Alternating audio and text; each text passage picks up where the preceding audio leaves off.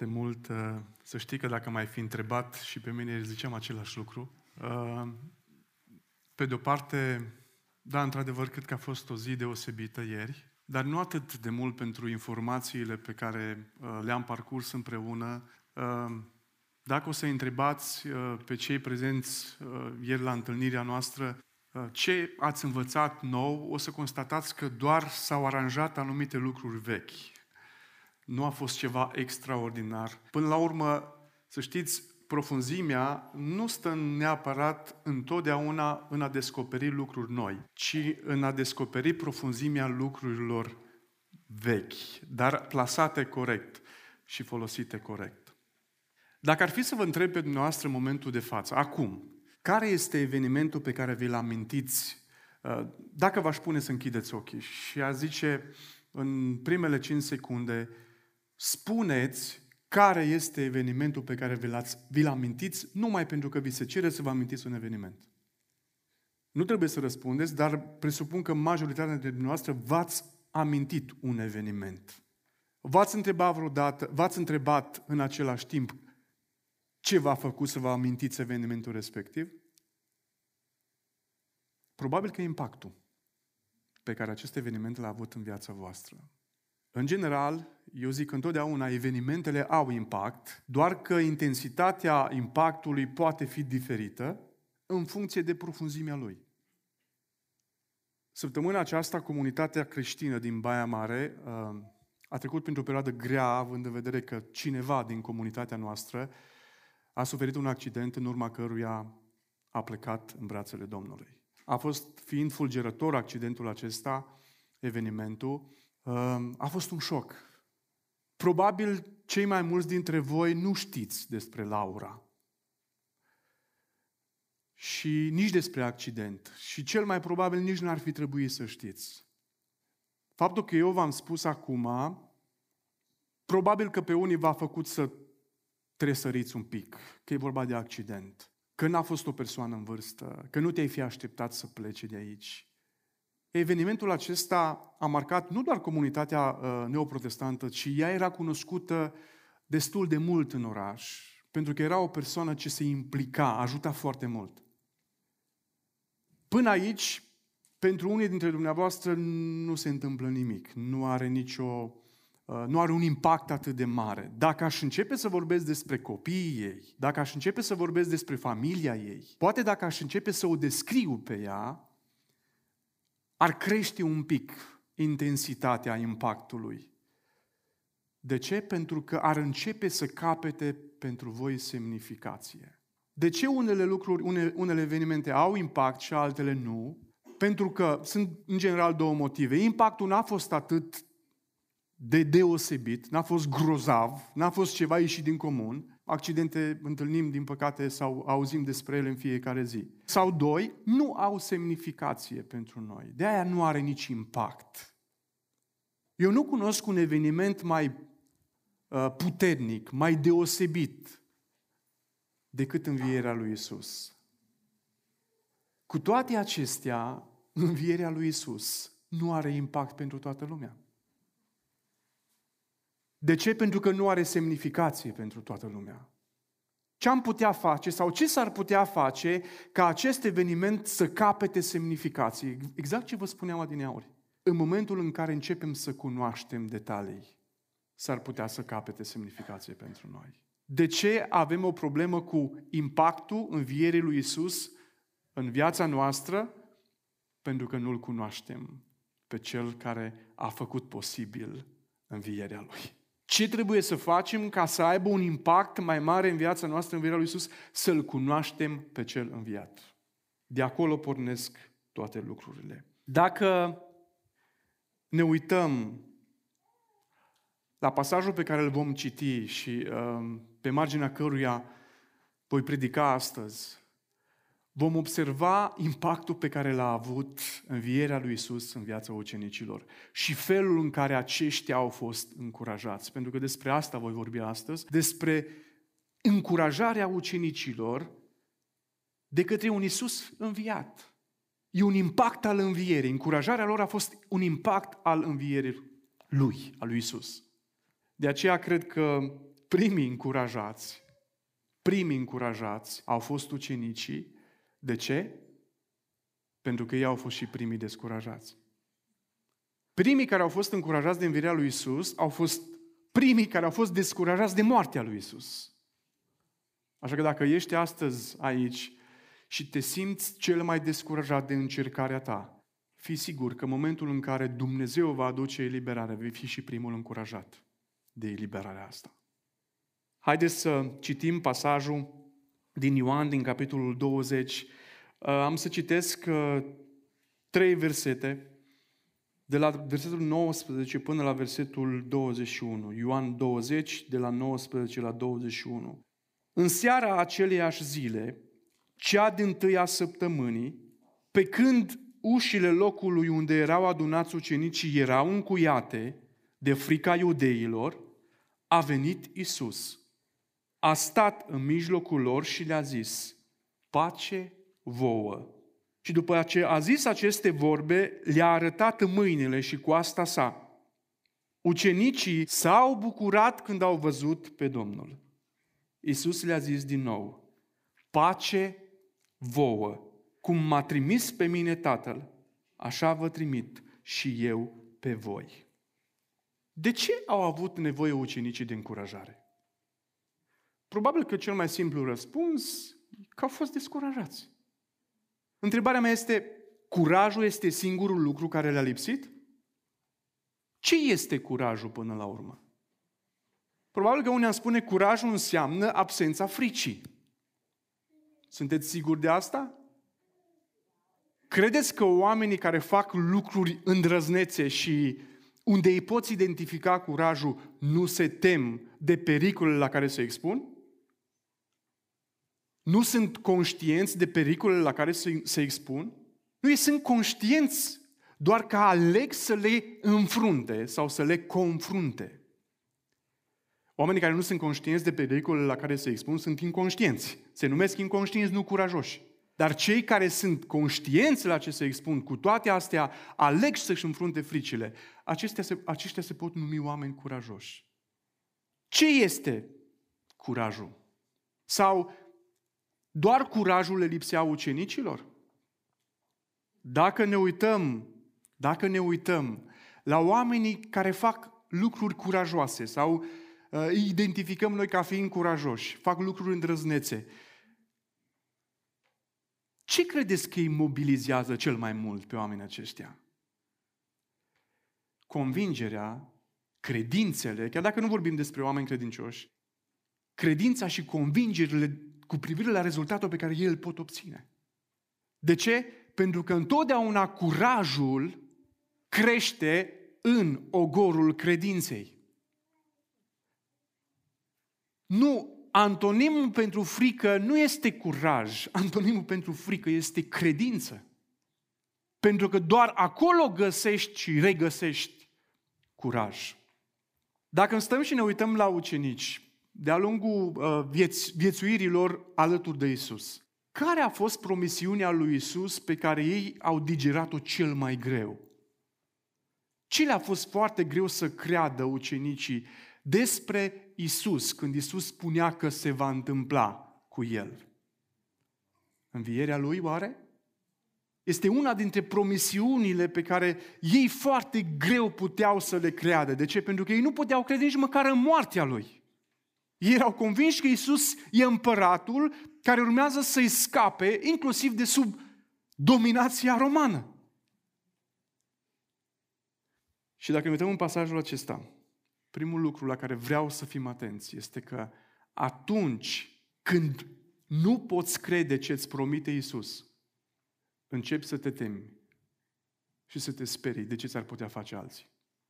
Spune Ioan aici că ușile locului, erau, ușile locului unde erau adunați ucenicii erau încuiate de frica iudeilor.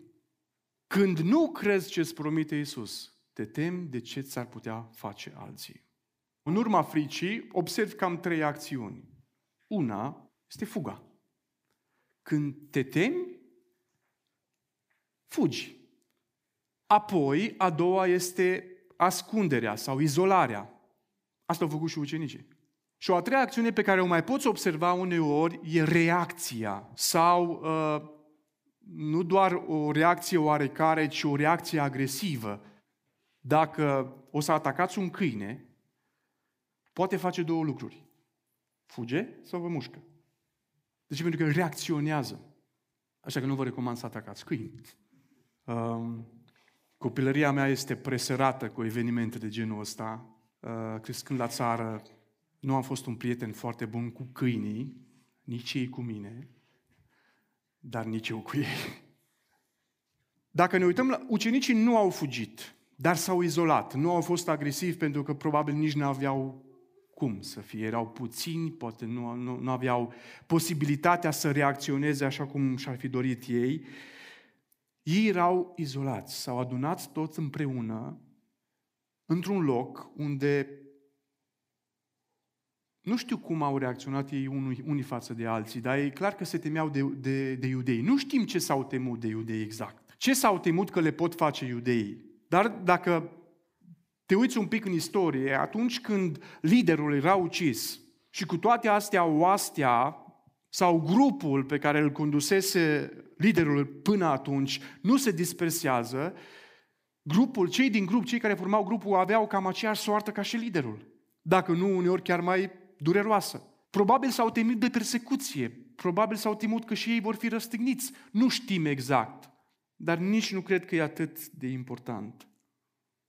E important să ne uităm de ce s-au temut sau care a fost motivul pentru care ei s-au temut. Nu de puține ori uh, avem și noi temerile noastre. Iar ele pornesc ca esență de la faptul că noi nu credem promisiunile lui Dumnezeu. De ce nu credem promisiunile lui Dumnezeu? Când se întâmplă asta? Cam în două situații. Una, pentru că nu le cunoaștem. Nu le credem pentru că nu le cunoaștem.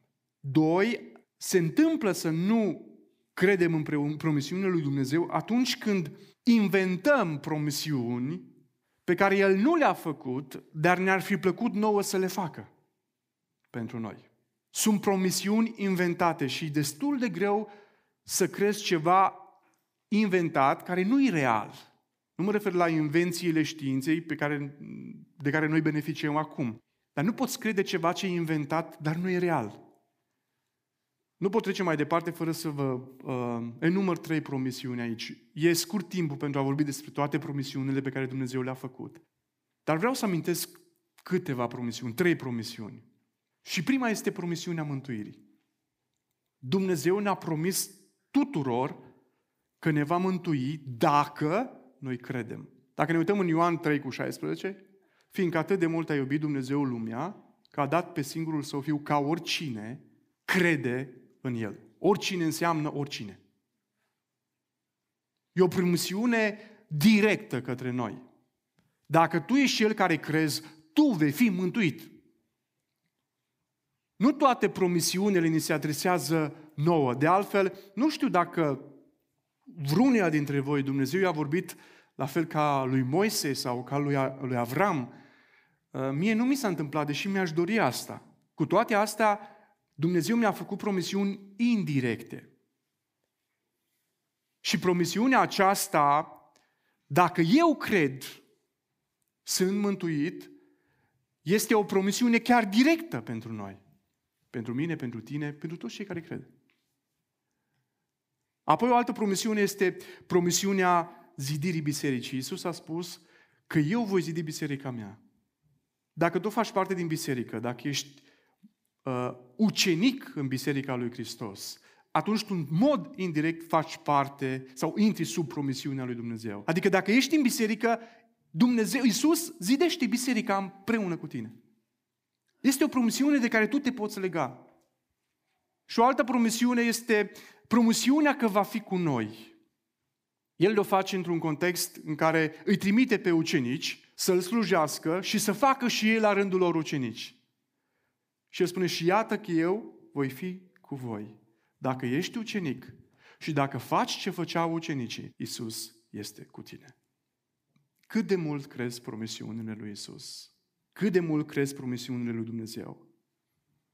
ca să ai parte de aceste promisiuni, nu e suficient să crezi în ele, ci tu trebuie să faci, faci tu parte din contextul potrivit, să, să ți se adreseze ție. Noi nu ne putem însuși pro, uh, promisiunile pe care Dumnezeu uh, le face pentru poporul Israel, că noi nu suntem poporul Israel. Oricând ne-am dorit noi promisiunile Lui, promisiunile făcute poporului Israel, noi ne fiind poporul Israel, nu ne calificăm pentru a beneficia de acele promisiuni. Dar cu toate astea, Dumnezeu ne face promisiuni și nouă. Dacă vrem să scăpăm de frica de ceea ce ni s-ar putea întâmpla, de ceea ce ne-ar putea face alții, trebuie să, să începem cu a crede ce ne promite Isus. Care sunt lucrurile de care te temi tu? Ce îți este frică în perioada asta? De ce îți este frică în perioada asta? Cât de mult cunoști și cât de mult crezi promisiunile lui Isus. Faptul că le cunoști nu neapărat și generează credință. Faptul că ai auzit despre ele nu te și convinge în așa fel încât să le și crezi. E nevoie să alegi să faci asta.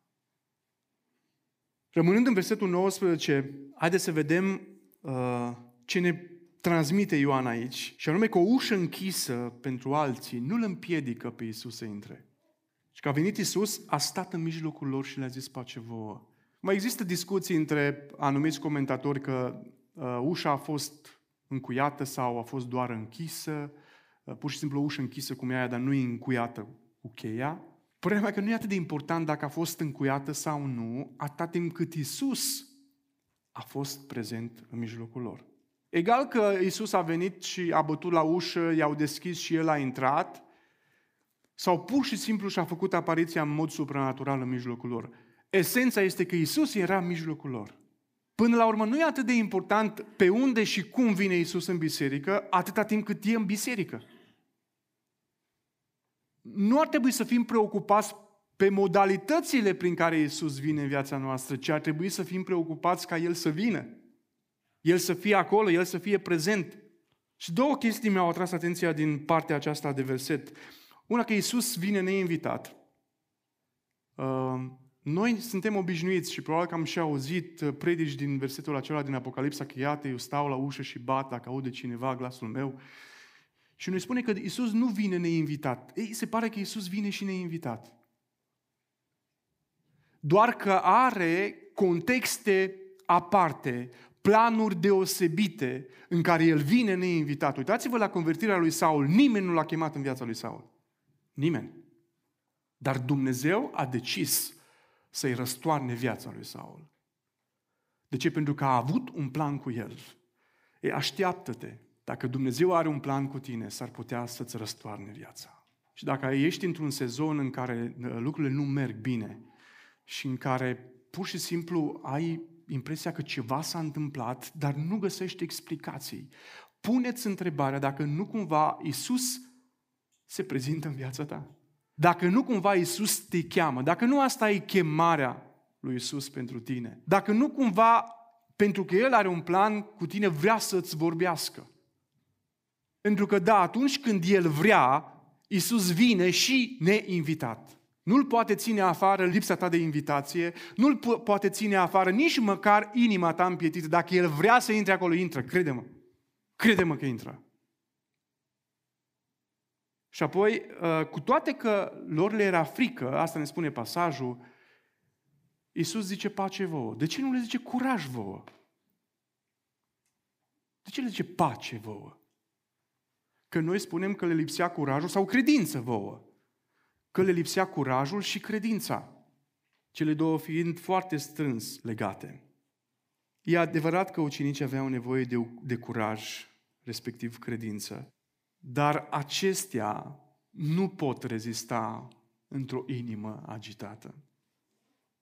E nevoie de liniște în viața ta ca să auzi cuvântul și să ai puterea să-l crezi. Dați-mi voie să vă citesc un verset tot din Evanghelia după Ioan, din capitolul 14, versetul 27. Vă las pacea, Iisus spune asta, vă las pacea, vă dau pacea mea.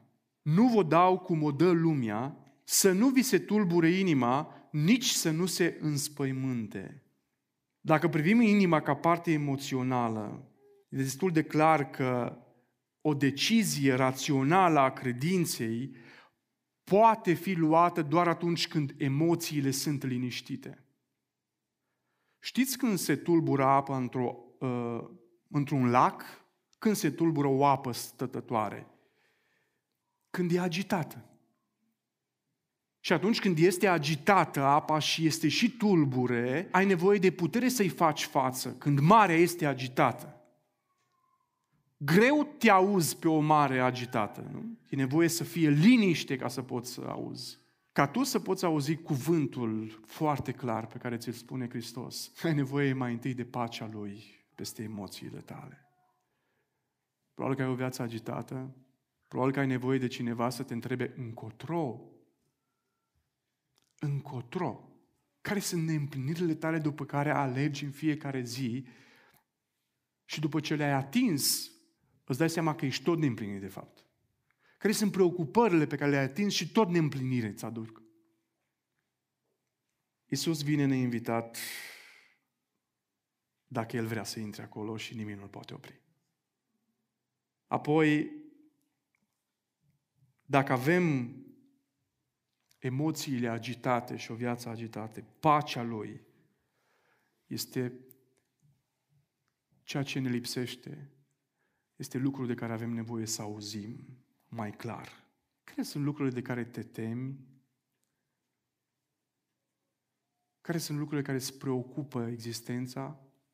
Dacă vrei să vezi asta, uită-te în ce investești cel mai mult. Timp, resurse, convingeri pentru a te proteja. Care sunt lucrurile de care te protejezi? Îți iei toate măsurile de precauție, fără să le implici neapărat pe Dumnezeu. S-ar putea să fie lucruri de care te temi. În dimineața asta îți spun nu ceva foarte nou, poate pentru unii doar. Dacă vrei să fii în siguranță, ai nevoie să accepti pacea lui Isus ca El să poată să-ți vorbească. Și să înțelegi că Isus vine și dacă tu și dacă tu nu-i deschizi ușa, dacă vrea să vină, vine. Tu nu-l poți opri. Însă partea bună atunci când îl chem el că, e că el nu refuză. De aia e mai indicat să-l chem tu decât să aștepți să vină el neinvitat. Dar mă rog, e alegerea ta.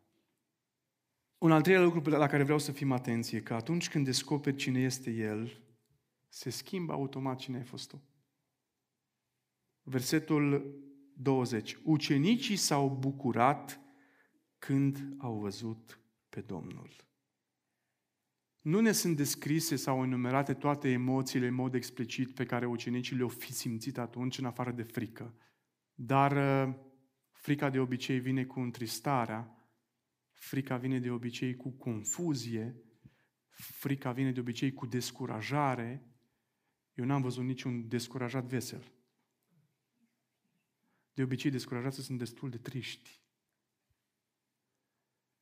Interesant este că în momentul în care devin conștienți de Isus, își schimbă starea. Ei se bucură și pe lângă emoția asta a fricii, apare și emoția, de fapt se transformă emoția asta în bucurie. Sunt trei lucruri pe care uh, aș vrea să le observăm aici. Faptul că ei și-au schimbat starea, uh, faptul că există un moment al schimbării și un motiv al schimbării.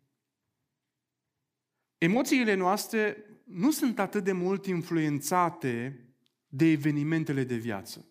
Noi zicem că suntem triști pentru că ni s-a întâmplat ceva rău. Emoțiile noastre sunt mai influențate, de fapt, de interpretarea pe care o dăm evenimentului din viață. Surprinzător sau nu, nu moartea cuiva drag din familie ne face să suferim, ci interpretarea pe care o dăm acelei morți. Și anume, dacă cineva din familia mea, drag, a murit, înseamnă că poate rămân singur, poate îmi vor lipsi resursele, poate nu voi mai fi încurajat, poate o grămadă de alte lucruri. Nu evenimentul în sine, până la urmă, moartea cuiva nu te doare pe tine în mod fizic, dar semnificația pe care o dai acelei morți îți afectează propria ta stare. De aceea, în momentul în care Isus se prezintă acolo, li se schimbă starea. El este, el este motivul schimbării stărilor. Dar care este momentul când au văzut, spune Ioan aici? Bun, dar ei, ei îl văzuseră mai devreme. Ioan nu spune că s-au bucurat când a intrat. Că e logic, dacă el a intrat, l-au văzut. Când au început ei să se bucure? După ce Iisus le-a arătat semnul cuielor. Cu alte cuvinte, atunci când au fost conștienți că este chiar Isus. Când uh, ne uităm la termenul folosit acolo, când au văzut, există uh, două, două explicații sau două moduri de traducere. Când au văzut cu ochii și când au, sau când au văzut cu mintea. Ei, cu siguranță la asta se referă când au văzut cu mintea, când au conștientizat, când au realizat că este Isus, ei și-au schimbat automat starea. Imaginați-vă cum s-o fi simțit fiii lui Zebedei. Cu toate că nu ei au vrut promovare, ci mama lor, să mă uită că nu ne-a murit speranța, mă. Știți că mama fiilor lui Zebedei l-a rugat pe Iisus să-l pună pe unul la dreapta și pe altul la stânga. Cum s-o fi simțit Petru când a văzut că Iisus a înviat? Probabil cu o serie de uh, emoții controversate, între întristare că e viu cel pe care l-ai trădat și bucurie că ai ocazia să-ți ceri iertare. Putem presupune, nu știm cum s-au simțit, decât ce ne spune Biblia că s-au bucurat. Când îl cunoști cu adevărat pe Isus, ți se schimbă nu doar emoțiile pe care le ai, ci ți se schimbă și comportamentul. Tu, dacă ar fi să fii întrebat în dimineața asta, cine ești tu? Ce ai răspunde? Am avut ieri niște workshop-uri în care am încercat să ne descoperim pe noi înșine. Cine ești tu? Cum te simți tu? Care sunt lucrurile care te încearcă? Care sunt emoțiile pe care le regăsești în viața ta? Și cum crezi că ți-ar schimba prezența lui Isus din viața ta felul în care te simți și felul în care trăiești? Aș vrea să rămânem în dimineața asta cu câteva lecții pe lângă cele prezentate mai devreme. Și anume, aș vrea să știm că a te lupta cu frica ta înseamnă să începi să crezi promisiunile Lui. Luptă cu lucrurile cu care te temi. Cum? Începând să crezi promisiunile Lui. Dacă să le poți crede, e nevoie să le cunoști. Și nu, pot, nu există cunoaștere fără efort. Nu există. Dacă îți dorești cu adevărat, e nevoie să depui efort pentru a cunoaște. Doi, indiferent care sunt fricile tale, Iisus are pacea de care ai tu nevoie. Nu are importanță de ce te temi. Tu ai nevoie de pace, să-ți liniștești emoțiile, ca apoi să auzi ce îți promite Iisus. Și o să ai ocazia în fiecare zi, câte zile mai avem că nu știm niciunul, să lași pe Iisus să-ți liniștească emoțiile tale. Să-ți regleze respirația, dacă vrei. Lasă pacea lui Isus să-ți regleze respirația vieții tale, a sufletului tău. Și apoi te vei simți încurajat de Dumnezeu doar dacă îl lași să vorbească. Doar dacă îl lași să vorbească. Doar după ce Isus le-a vorbit și le-a și arătat semnele cuilor, doar după ce l-au lăsat pe Isus să verbalizeze, să comunice cu ei, ei s-au simțit încurajați. Pentru că atunci când Dumnezeu vorbește, tu descoperi cine este El. Nu știu care este sezonul vieții tale în care te găsești acum. Nu știu încotro te îndrepți și nici măcar de unde vii. Nu știu cât de încurajat sau descurajat te simți. Nu știu. Dar în timp ce echipa de închinare vine aici în față, aș vrea să spui întrebările astea. Aș vrea să te uiți la viața ta, aș vrea să te uiți în inima ta, aș vrea să te uiți la preocupările tale, aș vrea să te uiți la temerile tale, aș vrea să, să te uiți la uh, lucrurile pe care le-ai încuiat în inima ta. Aș vrea să te uiți la tine, dar nu atât de mult încât să nu-L vezi pe Isus. Mai spuneam și altă dată, vestea bună a mântuirii primește sens, capătă sens doar în prezența veștii rele a păcatului.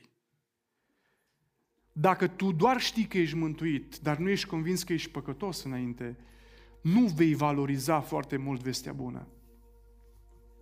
Dar dacă ai înțeles că noi suntem toți păcătoși, dacă ai înțeles, dacă noi am înțeles că noi suntem răi, noi suntem răi prin faptul că am greșit față de Dumnezeu. Dacă am înțeles asta destul de mult și înțelegem că nu există nicio altă modalitate de salvare decât vestea bună a mântuirii lui Hristos, atunci pentru noi vestea asta bună are valoare. Dar dacă nu vei înțelege asta, nu vei considera că ai nevoie de Isus.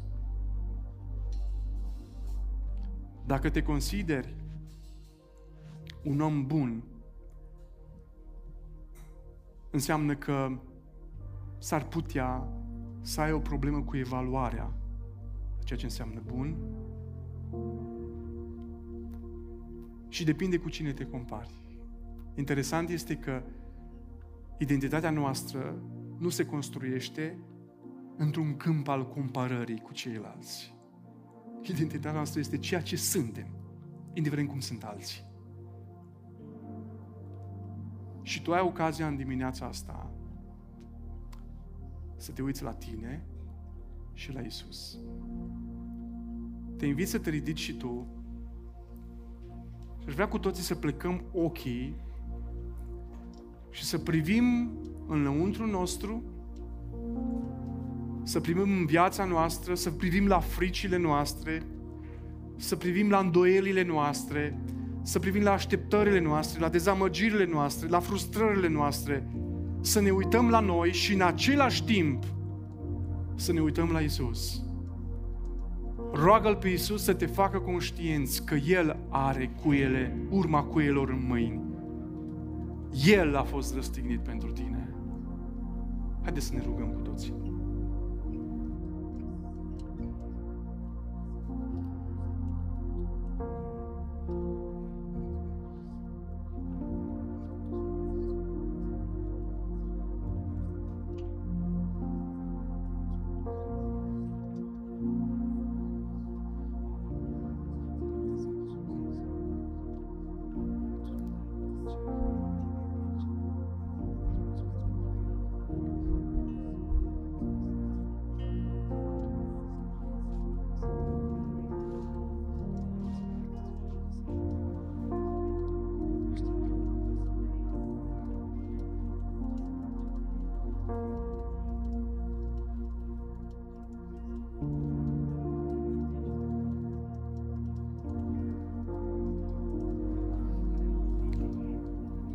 Doamne, noi stăm aici înaintea Ta în dimineața asta